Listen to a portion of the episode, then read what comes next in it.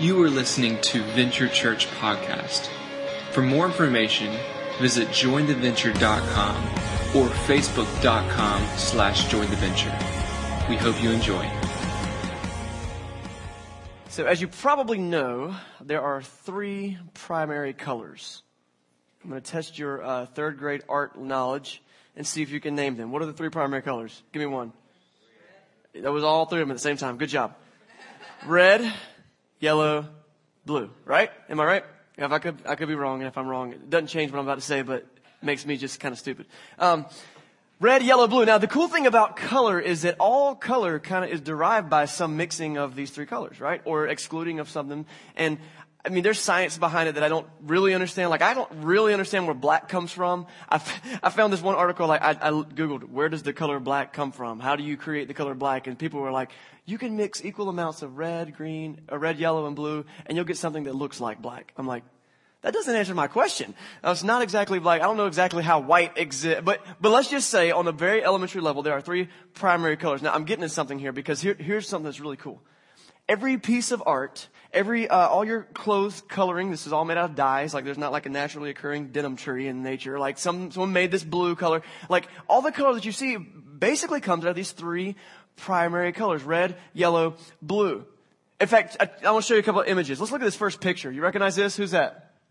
That's mona lisa. Uh, mona lisa it's an amazing image of uh, painted long long time ago. Like is she happy? Is she sad? There's all kind of mystery behind it.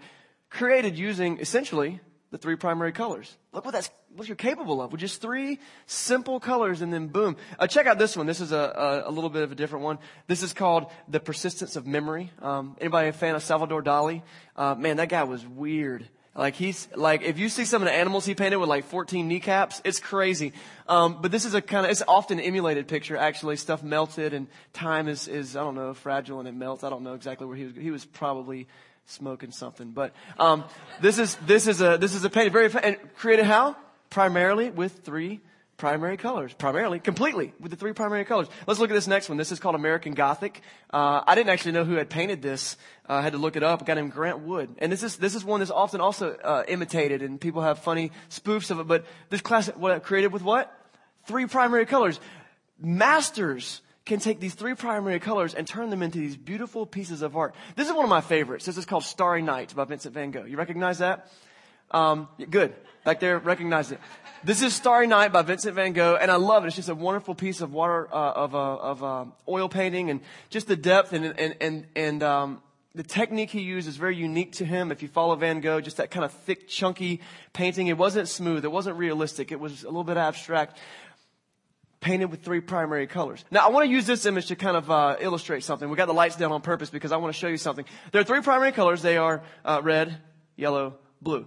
Let's say for a second that Vincent van Gogh only had access to one of those primary colors. Let's say the only thing he could paint with was red. What would Starry Night look like? Let's take a look at what it might look like if we took out, we digitally removed all the yellows and all the blues, and this is what you're left with. What do you see? Basically red, yeah, but basically the same image, right? You see this kind of spire thing here. You see the little church steeple in the little village. Is it essentially the same image? Is it? Yeah, it's essentially the same image, but is it as beautiful? No, not at all. Is it as artistically creative? Not at all. Now, let's put those back together. Put all the colors in. When you add the other two colors, wow, look at the difference. Let's go back and forth one more time. Go to the red, that's just one color. And you could do this also with just, with just yellow or with just blue, but I want to make this point by just looking at only one color. Now add it back in.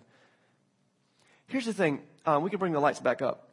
When you take the three primary colors and apply them together in harmony with one another, you can create this beautiful piece of art. Standing alone, any one of the colors is capable of producing art. Am I right? I mean, that, that red thing was pretty cool. And there's some artists who, they challenge themselves. Let me just limit myself to one color and paint. But man, all three, and you create something entirely unique and beautiful.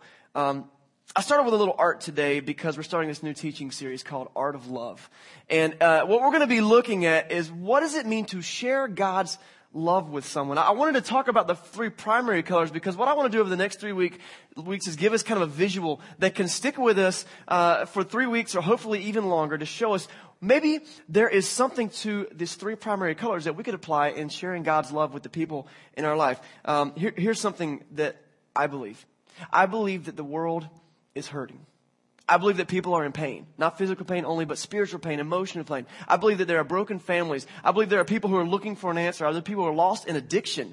And they just can't get out of it. And I believe at the bottom of all that mess, there's people just going, I just want love. It might seem so simple, but I'm telling you, time after time after time, I've seen it true that when someone can come into contact with true, genuine love of God, it can absolutely change their life. I also believe that God has a plan for dealing with that hurt and that pain and that brokenness. And this is the most exciting part. I believe that part of God's plan is people like you and me. People like you and me who can actually get in there and do something about it. I think that God has a plan for ordinary people to come in and take ordinary problems and turn them into something beautiful with His love. And so, uh, you might not believe that. You might not believe that God has a plan. You might not believe that there, there is a God. I don't know where you are in your personal discovering of God or, or, or, whatever you want to call it. And I want to tell you this. I'm really glad you're here. It's, it's okay that you're on a journey. We're all on this journey God didn't send us all a personal email like, let me show you my YouTube channel so you can completely understand me. It's, it's, it, it is a journey. And there is some digging that has to be done. And so maybe you're in a place where you're just kind of digging. I'm glad you're here today. I really am. You're welcome to come back as often as you want to. I want you to be a part of our family because we're all in various places of understanding God. But I think that what I'm going to say today will be very relevant to you as well. And so no one's left out ever here. We want to make sure that people are, are on board. I think that sharing this message that God has a plan and that God has, as this, this, this plan using Jesus to heal the hurting and heal the pain and, and mend the families and, and, and, and eradicate the addiction and free the slavery, slavery, whatever we're being enslaved by in our life. I believe he's got a plan and I believe he wants to use ordinary people like you and me. And I think understanding this concept of three primary colors is going to be crucial for us over the next three weeks as we decide how to move forward. And so here's what I, I want to do. Much like there are three primary colors in painting, eh, that used together will produce something beautiful. I think there are three primary components to sharing God's love. Three, you might want to call them the primary colors of love, or God's primary colors of love, aka whatever you want to call it. But three primary colors. Uh, there are so many shades and hues and different ways to share God's love, and just like the three colors, you can blend a little bit more of this, a little bit less of that. And I think as we take our own personalities and apply these three components, it's going to look different. Because I also believe that sharing God's love is an art. It's something that's not going to be done the same by each one of us. It's something that's going to produce slightly different variations of the love art at the end. But in the end, people's lives are changed. And so each week over the last, over the next three weeks, we're going to take a look at one of three primary components of sharing God's love. And this week we want to get into the first one, okay? The first one, the first one, the first primary component of sharing God's love is character. If you want to know the other two, you got to come back in the next two weeks. But the first one is character. I think this first primary primary color of love, uh, sharing God's love, is character. Uh, character is defined as. Let me just read this straight out of the dictionary from the internet. Here's character definition: the mental and moral qualities distinctive to an individual. That makes sense? The mental and moral qualities distinctive to an individual. Character is who you are. It's your mojo. It's how you do life. It's what, it's how you go about things. When people meet you, they meet your character. Character is the easiest thing to share with people because you do it without even trying.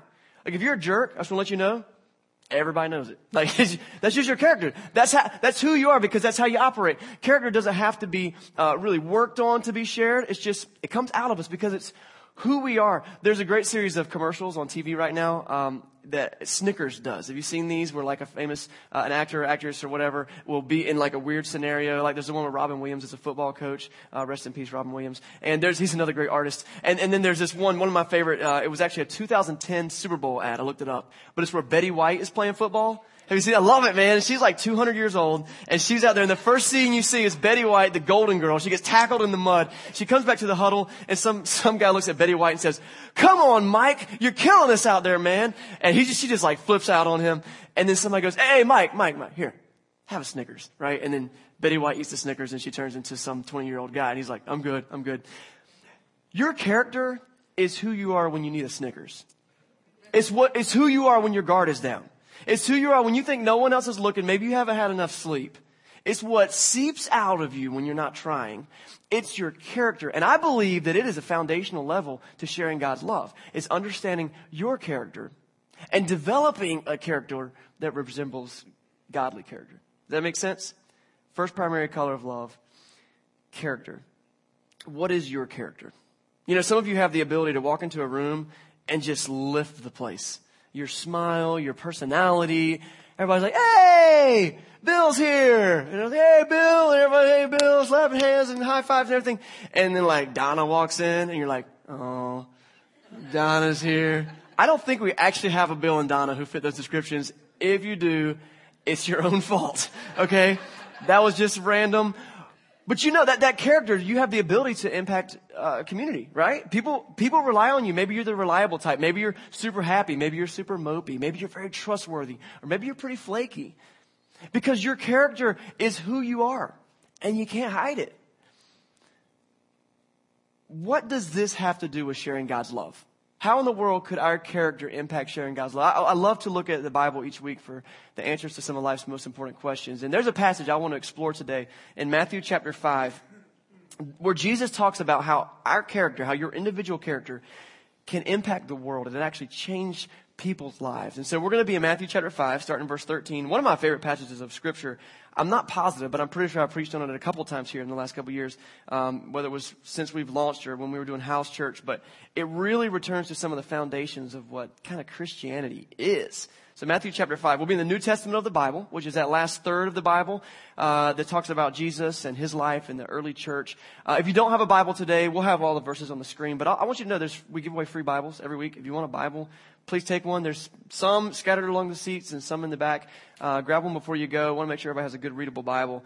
But we're in the New Testament of the Bible, Matthew chapter 5, and we're in a section of scripture where Jesus is doing this big teaching. He teaches about a whole lot of things. And so let's just kind of jump right in and see what Jesus has to say about character.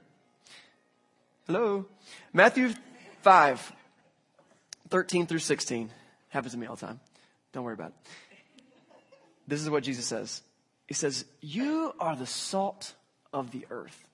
Hang on to that sentence. You are the salt of the earth. He describes it a little bit. He says, But if the salt loses its saltiness, how can it be made salty again? It's no longer good for anything except to be thrown out and trampled underfoot. underfoot. Then he says another thing, verse 14. He says, Then you are the light of the world. A town built on a hill cannot be hidden. Neither do people light a lamp and put it under a bowl. Instead, they put it on a stand, and it gives light to everyone in the house. So in the same way, let your light shine before others that they may see your good deeds and glorify your Father in heaven. Jesus talks uh, a lot in his teaching about how uh, Christians should be different.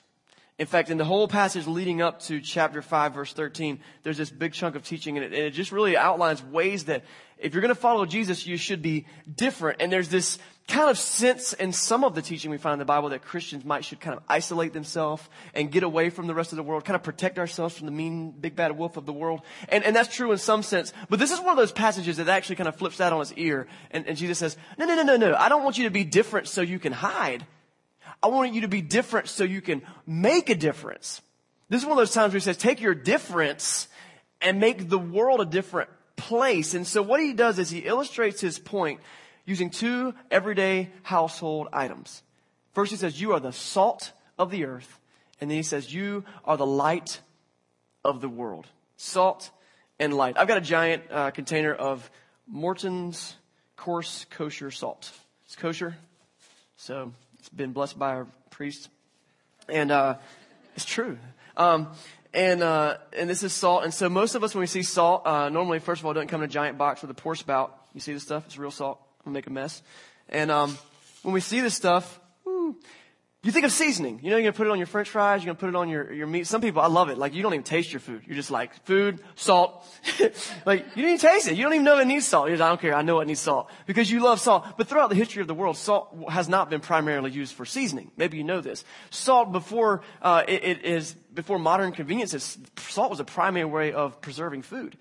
I mean, if you take a perishable food item and you just coat it completely in salt, some, some cool scientific things happen. The moisture is drawn out of the cells of that food and it creates an environment that's impossible for mold and bacteria to grow. That's what it does. It dries it out completely. It also makes it taste really good. But in the process, it preserves the food. People use salt for preservations for thousands of years. The, the Egyptians used salt to preserve bodies and mummification. Salt was used in all kinds of ways in medicinal purposes because of the properties it used to preserve. And so salt, when Jesus talks about it, is not the little table, the table salt shaker on your table. He's talking about a preservative. A preservative. Remember, we're talking about character today. And what Jesus is saying here, you are the salt of the earth. If you're living with a proper character, you can serve as a preservative to the world. See, the world is full of decay and rot environments where death, mold, and bacteria can grow. Have you experienced some of this in your life? I mean, watch the news, right? Check out some of your family, right? It might be, it might be something that, that you've caused. It might be addiction in your life. These are areas of rot and decay. Did you know that with godly character, you can be a preservative to the world? You can create an environment that makes it difficult, if not impossible, for these things to come in and eat away and destroy. The decay and the rot can't happen. Why? Jesus says, You're the salt of the earth. You're the salt of the earth. What Jesus does for us is He gives us a chance to be purified so that we can make a difference. I love this second uh, half of the verse. Uh, this is, a, uh, if you could throw that verse back up there, Patrick. It says this, but if salt loses its saltiness, we go back to the one before that. There we go. Uh, if salt loses its saltiness, how can it be made salty again? It's no longer good for anything except to be thrown out and trampled underfoot. Th- this is what this is saying. For salt to be extremely effective, it needs to be good salt. It needs to be pure salt. I don't know about you, but I've had my fair share of rot and decay in my life. So for me to think I could go, I can make a difference in the world. Hey, guess what? And show you to God. And they'd be like, you gonna show me to God? Yeah, dude, you're a hypocrite and a chump. Like, you, I'm not gonna follow you. This is what Jesus says. He says, listen, I can purify you. I can make it so that your presence is usable. That's right. You do have bad things in your life. You do have rot and decay in your life. I can fix that for you so that you can then go and make a difference. You can be a preservative to the world. You're the salt of the earth. I can make you usable. For example, this week I got to sit down with a friend who's dealing with some serious addiction. And, and as I sat with him, I was heartbroken just listening to his story and how it's affected every little aspect of his life. And you know what's crazy? In the hour or so that we talked, I was able to really help him. Because as I talked to him, I got to talk to him about things in my life, addiction that I've, that I've worked through and overcome and, and, and still battle, and the things that I've been able to, uh, you know, j- just what God's done in my life. You, you, know what happened in that moment? Two things. In fact, if, if you write stuff down, this, this might be two things you can write down. In that moment, I was able to share with my friend direction and hope. Because in the moment I didn't say, hey, look, look at me, look at me, look at me, look at me, look at me, follow me. No, what I did was say, look what God did for me. I gave him direction. I gave him a place to look other than his pain, other than his addiction, other than his struggle. He got direction. And the other thing he got was this hope. Hope is the thing that keeps you alive when you're ready to give up. Hope is the thing that keeps you pressing on when you don't know what else to do. And he got to look in, to the life of me, a broken man who God has redeemed, and say, oh, there's hope. When you're the salt of the earth, you can create a preservative environment that shows people direction and hope. Jesus says you're the salt of the earth. He uses two household items, salt, and the second one, light. Now this is a, I got like a five pack of these for Christmas. It's a bright in your eyes. Uh, light. This is a little flashlight. Um, funny story. I, I, walked into my daughter's room last night after she was supposed to be in bed, and she was uh, had this light, and she was sitting in her bed with the sheets up, and she was reading a book with a light. And she was supposed to be asleep. It was really cool because she was reading a, a book about monsters. I'm like, this seems counterproductive. What are you doing? What are you, what are you doing, honey? I'm reading a book about monsters. I'm like, shit, this is a bad idea. But anyway, um, explains why she woke me up at two o'clock in the morning crying. Um, Light is good. Light is good because when you, when you can't see light, you know, the world is a dark place too. It's a synonym for rot and, and decay, right? It's, it's dark. Darkness is in every corner. I, I, think about the darkness that exists just in our city, man. I, I, think about Nourish NC. I was talking to James this morning about something he heard in the, on the radio coming in today. And, um, you know, Nourish NC feeds hundreds of hungry kids uh, every every month through the public school system. And he said there's a statistic that they shared on the radio this morning that some estimates and some uh, statistic counting and calibration that understanding third graders' attention span and test scores and how they're performing in school. That when you look at third graders, did you know that some of our government agencies use that information to plan for future prisons? Does that, does that make sense? What it shows you is that when there's darkness in people's life, even if it's just hunger, the, the, statistics that this lady was sharing from Nourish NC was that just by feeding kids, it makes them better able to pay attention in school, which makes them more capable of making better grades, which makes them more likely to succeed in school and feel good about themselves and have good self-esteem, which leads them to make better decisions, which makes them good citizens, which keeps them out of jail, right? Darkness is a vicious cycle. And right here, right in this neighborhood, I guarantee it, there's darkness in families. There's, there's brokenness. There's people hiding addictions that are killing them. We have neighborhoods in our city that every day gang violence and murder and rape and teen pregnancy are real issues. It's not just something you see on the news in the big, big cities. It's happening right here. It's darkness. You know, one thing darkness does is it breeds more darkness. Like you might have grown up in darkness yourself on some level and you didn't have anything to do with it. Like you didn't cause it in your life, but as a result of all the darkness that was in your life, it's led you to make dark decisions, hasn't it? And you know what eradicates darkness? Light. It's really cool because Jesus says, You are the light of the world. But you know why that's cool? I want to read you another verse that Jesus, he says this in John chapter 8, verse 12. He says, This is what Jesus says. He says, I am the light of the world. Whoever follows me will never walk in darkness, but will have the light of light. Jesus says, I am the light of the world. It's really cool because he's Jesus. He's God in the flesh. He says, I am the light of the world. But then over here in Matthew 5, what does he say? You are the light of the world. It's not my light. I have had my fair share of darkness and dark decisions and shadows in my life. And Jesus says, you know what? First, I'm going to shine the light in your life. Second, I'm going to let you reflect my light. Let's look at this, this verse here. Matthew 5, starting at verse 14. He says, You are the light of the world. A town built on a hill can't be hidden. it makes sense. It's on a hill. It's up there. Where's the city? It's up there. You can't miss it. It's a city on a hill. He says a, a, town on a hill can't be hidden. And so neither do people put a lamp, a light a lamp and put it under a bowl. Instead, they put it on a stand. Why? Because like the city on a hill, the light on a stand gives light to everyone in the house. We got lights in here. They're up on stands. It wouldn't do any good to put them under your seats. It'd be like a crazy shadow puppet show. Like, but with the lights on the stands, everyone can get benefit from them. Exposing darkness by making your light easy to find is how you eradicate darkness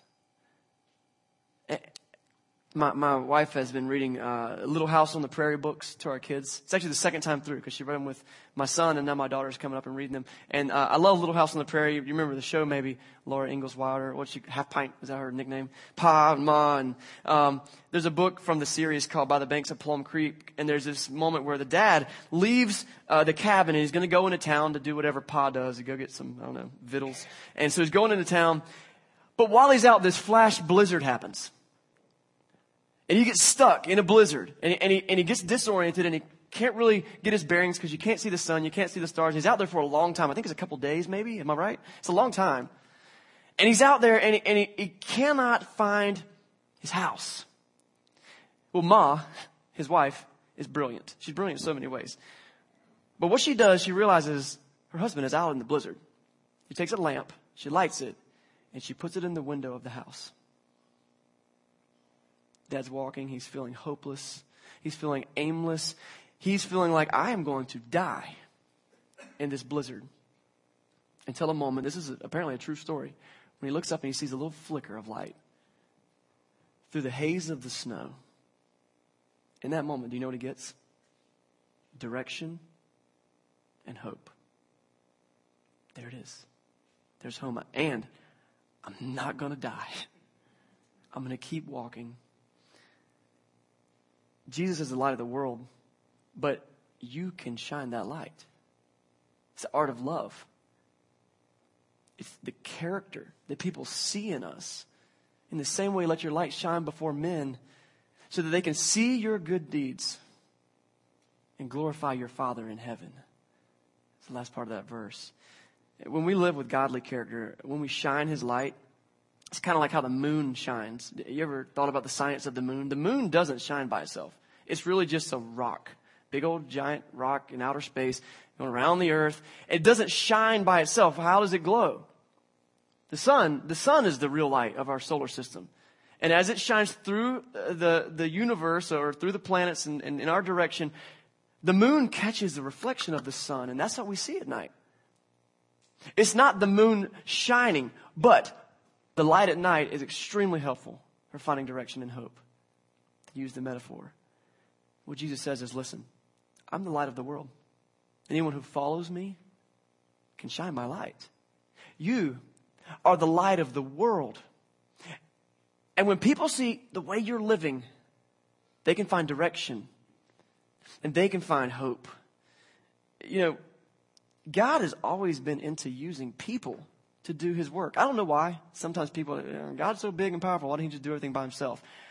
I think it's partially because he's like, well, I want to see what decisions you're going to make. I want to see if you're going to really love me or if you're going to, you know, make your own decisions and be selfish. I don't, I don't know.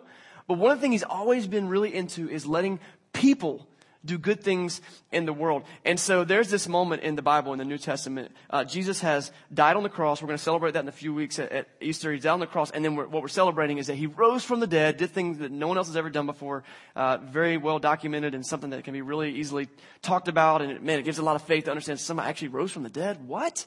People really believe that? I do. I do. I'm smart too. Challenge me. Um, I, I like I like trivia and I like things and I will challenge you and I will make you, I will make you explain to me. And as I look at some of the evidence people propose for Jesus risen from the dead, I mean, it wasn't there. I don't have the YouTube videos to prove it. But it's a very reliable, faith building thing to think, wow, people actually did see Jesus. People did give their life to say, yeah, I saw him. I would rather die than say he didn't raise from the dead. these are true facts about what happened with Jesus. So he rose from the dead. But then right before he leaves uh, to, to, to go back into heaven, and, and he, he's talking to his disciples, he's, he's appeared to over 500 of them by now. And right before he ascends back into heaven, he has one last thing on his mind that he wants to tell people about. It's actually this. It's the art of love. It's sharing the love of God. And this is what he says in Matthew 28, 18 through 20. It says, Jesus then came to them and he said, all authority on heaven and on earth has been given to me. First of all, if anyone says that, you should listen to them. All authority on heaven and on earth has been given to me. So therefore, go and make disciples of all nations, baptizing them in the name of the Father and the Son and the Holy Spirit, and teaching them to obey everything that I've commanded you. And surely I am with you always to the very end of the age. That last part's helpful. Surely I am with you. Why? Because I've got rot and decay in my life. I've had dark moments in my life. So if I'm going to be salt and I'm going to be light, I'm going to need him with me to the end of the age. But this is what's awesome. Do you see that? He says, therefore, go. Therefore, go and make disciples.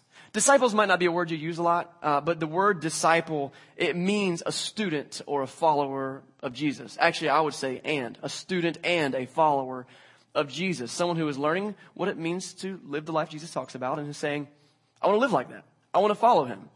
I will go, I will go, I will go, Lord, send me. That song we sang, that's what that's about. I want to be a disciple. I want to be a follower. I want to be a learner about you. And these are Jesus' last words before he goes back to heaven to prepare a place for us. He says, therefore go and make disciples. Look, I don't know about you, but when I think about this, even to this day, I, have played a role in helping people find Jesus a couple different times. And it's, it's fun. It's awesome. But it still kind of scares me every time because I'm like, man, what, what if I don't have the answer to their question? What if I was joking earlier when I said I'm smart because a lot of times I feel really dumb. I feel like I, I don't, I don't live their life. I don't know what they're going through. How can I presume to step into their life and act like I know all the answers? Maybe you can relate with what I'm saying there. Like, I want to talk to my friend about Jesus, but come on. Like, they seem happy enough. They've got their thing. They're doing their thing. Why would I intrude on it? In fact, it's, it's kind of taboo in our culture to step. That's like, you do what you do. I'm not going to tell you what's right and wrong. My right is my right. Your right is your right. And at the end of the day, the Cowboys are the best football team in the NFL. right? That's how we do life. But what Jesus says is, therefore, go. Go and make disciples. And so, what do you do with that? What does that even mean?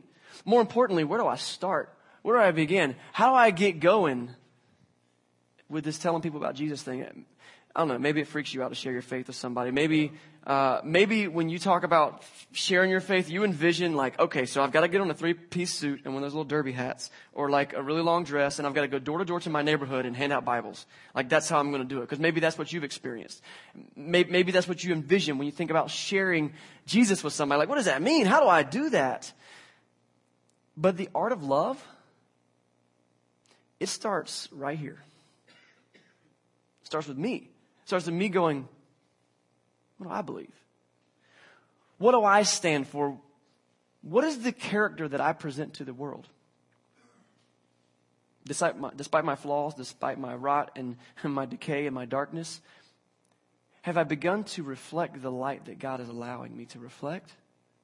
Or am I more happy reflecting the, the negative parts of my life? What am I, what am I showing the world with my actions? What is my character? You are salt. You are light. Helping people find direction, helping people find hope simply by how you live. Uh, Francis of Assisi lived hundreds of years ago, and uh, he was a teacher, a Christian teacher, and he said this famously. He said, make sure I get it right. He said, preach the gospel at all times. And when necessary, use words. Catch that? Preach the gospel at all times, but when necessary, use words. Now, I'm not going to challenge the great, challenge the great Francis of Assisi. I would say it is absolutely necessary to use words at some point, but I get his point. What he's saying is, listen, when Jesus comes into your life, let him change you. Let him remake you. We talked about it last week, being remade, getting a new box. If you were here last week, God can change you. He can give you a whole new chance, a whole new re- restart, a fresh start. When Jesus comes in, let him change you. And as he does, people will see that you're different and that will make a difference. Let your light shine before men, shine before others, so they'll see your good deeds and they'll give glory to God in heaven. So, if the first primary color of love, the first primary component of sharing God's love is character, how do I use this in a practical way? I don't want, I don't want to say all this and, and everybody goes out to their car like, sweet, that was interesting. Shine light, salt, light, I could do that. How do you really actually do that in your life? I want to, first I want to tell you this. Easter Sunday is coming. It's a few weeks away. It is the single most likely day someone will come to church who doesn't otherwise come to church. And we've talked a few weeks about the Mug Your Neighbor Challenge. Like a lot of you, we had 165 people sign up for these uh, Venture Church coffee mugs. Uh, it's 165 co- coffee cups signed up for. Uh, that some of you have like specific friends. You're like, you know what? I want to invite my friend to church, but here's a creative way. Let me give them this free coffee mug. Hey, let me tell you what God's doing in my life. By the way, here's a coffee mug. I don't know if you think that's awkward or not. I hope it's something that's helpful for you. Just something, just a conversation starter. But uh, the question is, how do we practically apply this in our everyday life?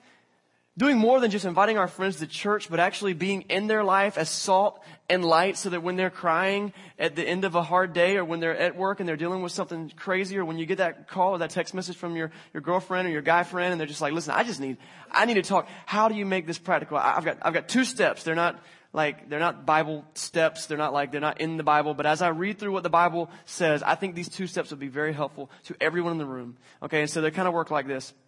The first step is this. How do we make this practical? The first step is realize that only God can purify your character. A lot of times we get stuck in the mindset of like, man, I just gotta improve. I gotta do better.